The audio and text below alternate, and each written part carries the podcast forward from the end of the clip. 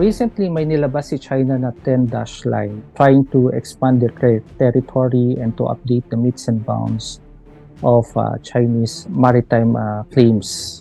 Makikita na ang Taiwan kasama rin sa 10-dash line, pati ang malaking parte ng West Philippine Sea. Masusi ring tinututulan ng India ang bagong mapa, lalo pat may issue rin ng agawan ng teritoryo ang India at China. Lahat at halos ng uh, bansa na may claims sa South China Sea ay uh, kumukontra dito sa bagong mapa ng China. Nag, ano ang ibig sabihin nito? Yung China, china-challenge di- din niya yung uh, international o yung global order.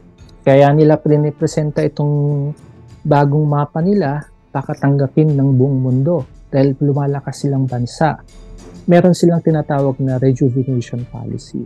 Tinalaga ito nung naging presidente si Xi Jinping. At ang kanyang pinapangarap na kapag ang China ay magse-celebrate na ng kanilang 100 years centennial anniversary, ang pangarap nila lahat ng mga nawalang teritoryo ng China sa Taiwan at sa South China Sea ay maibalik na sa China. Kung tutuusin, hindi na bago ang 10-dash line map ng China. These are all part of the narratives of historical claims.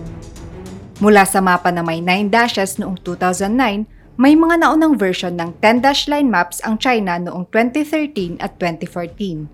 Ayon sa Department of Foreign Affairs, maituturing na ambisyosong pagpapalawak ang ginagawa ng China sa ipinalabas na mapa nito. Ang gusto nila i-overtake yung US. Ang nakikita kong ano dito, evolution, how Taiwan reacts. Kasi actually, yung mapa na yan, nag-umpisa rin sa, sa Taiwan eh. And uh, meron din mga claims ang Taiwan dito sa sa Spratly Islands. Originally, you have the 11 dash line. It was used by uh, Taiwan in 1947. Binago yung mapa nung uh, 1952 or 1954 nung time ni uh, Mao Zedong just to uh, have a showcase na ito yung kiniklaim ng China. Kaya natin kinasuhan yung China in 2013 sa Permanent Court of Arbitration sa The Hague kasi nga nirereklamo natin itong dashes nila. Ang alas ng Pilipinas ay yung naipanalo natin kaso sa UNCLOS noong 2016. Paano dapat gamitin ng Pilipinas ang alas na yan? Abangan sa susunod na episode ng What the F podcast ang usapan tungkol sa mga paraan parang pagtibay ng Pilipinas ang territorial claims nito sa South China Sea.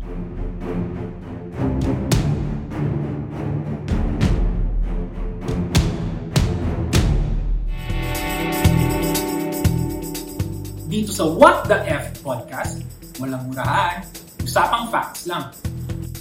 Pakinggan kami sa YouTube, Spotify, Google Podcast at Apple Podcast.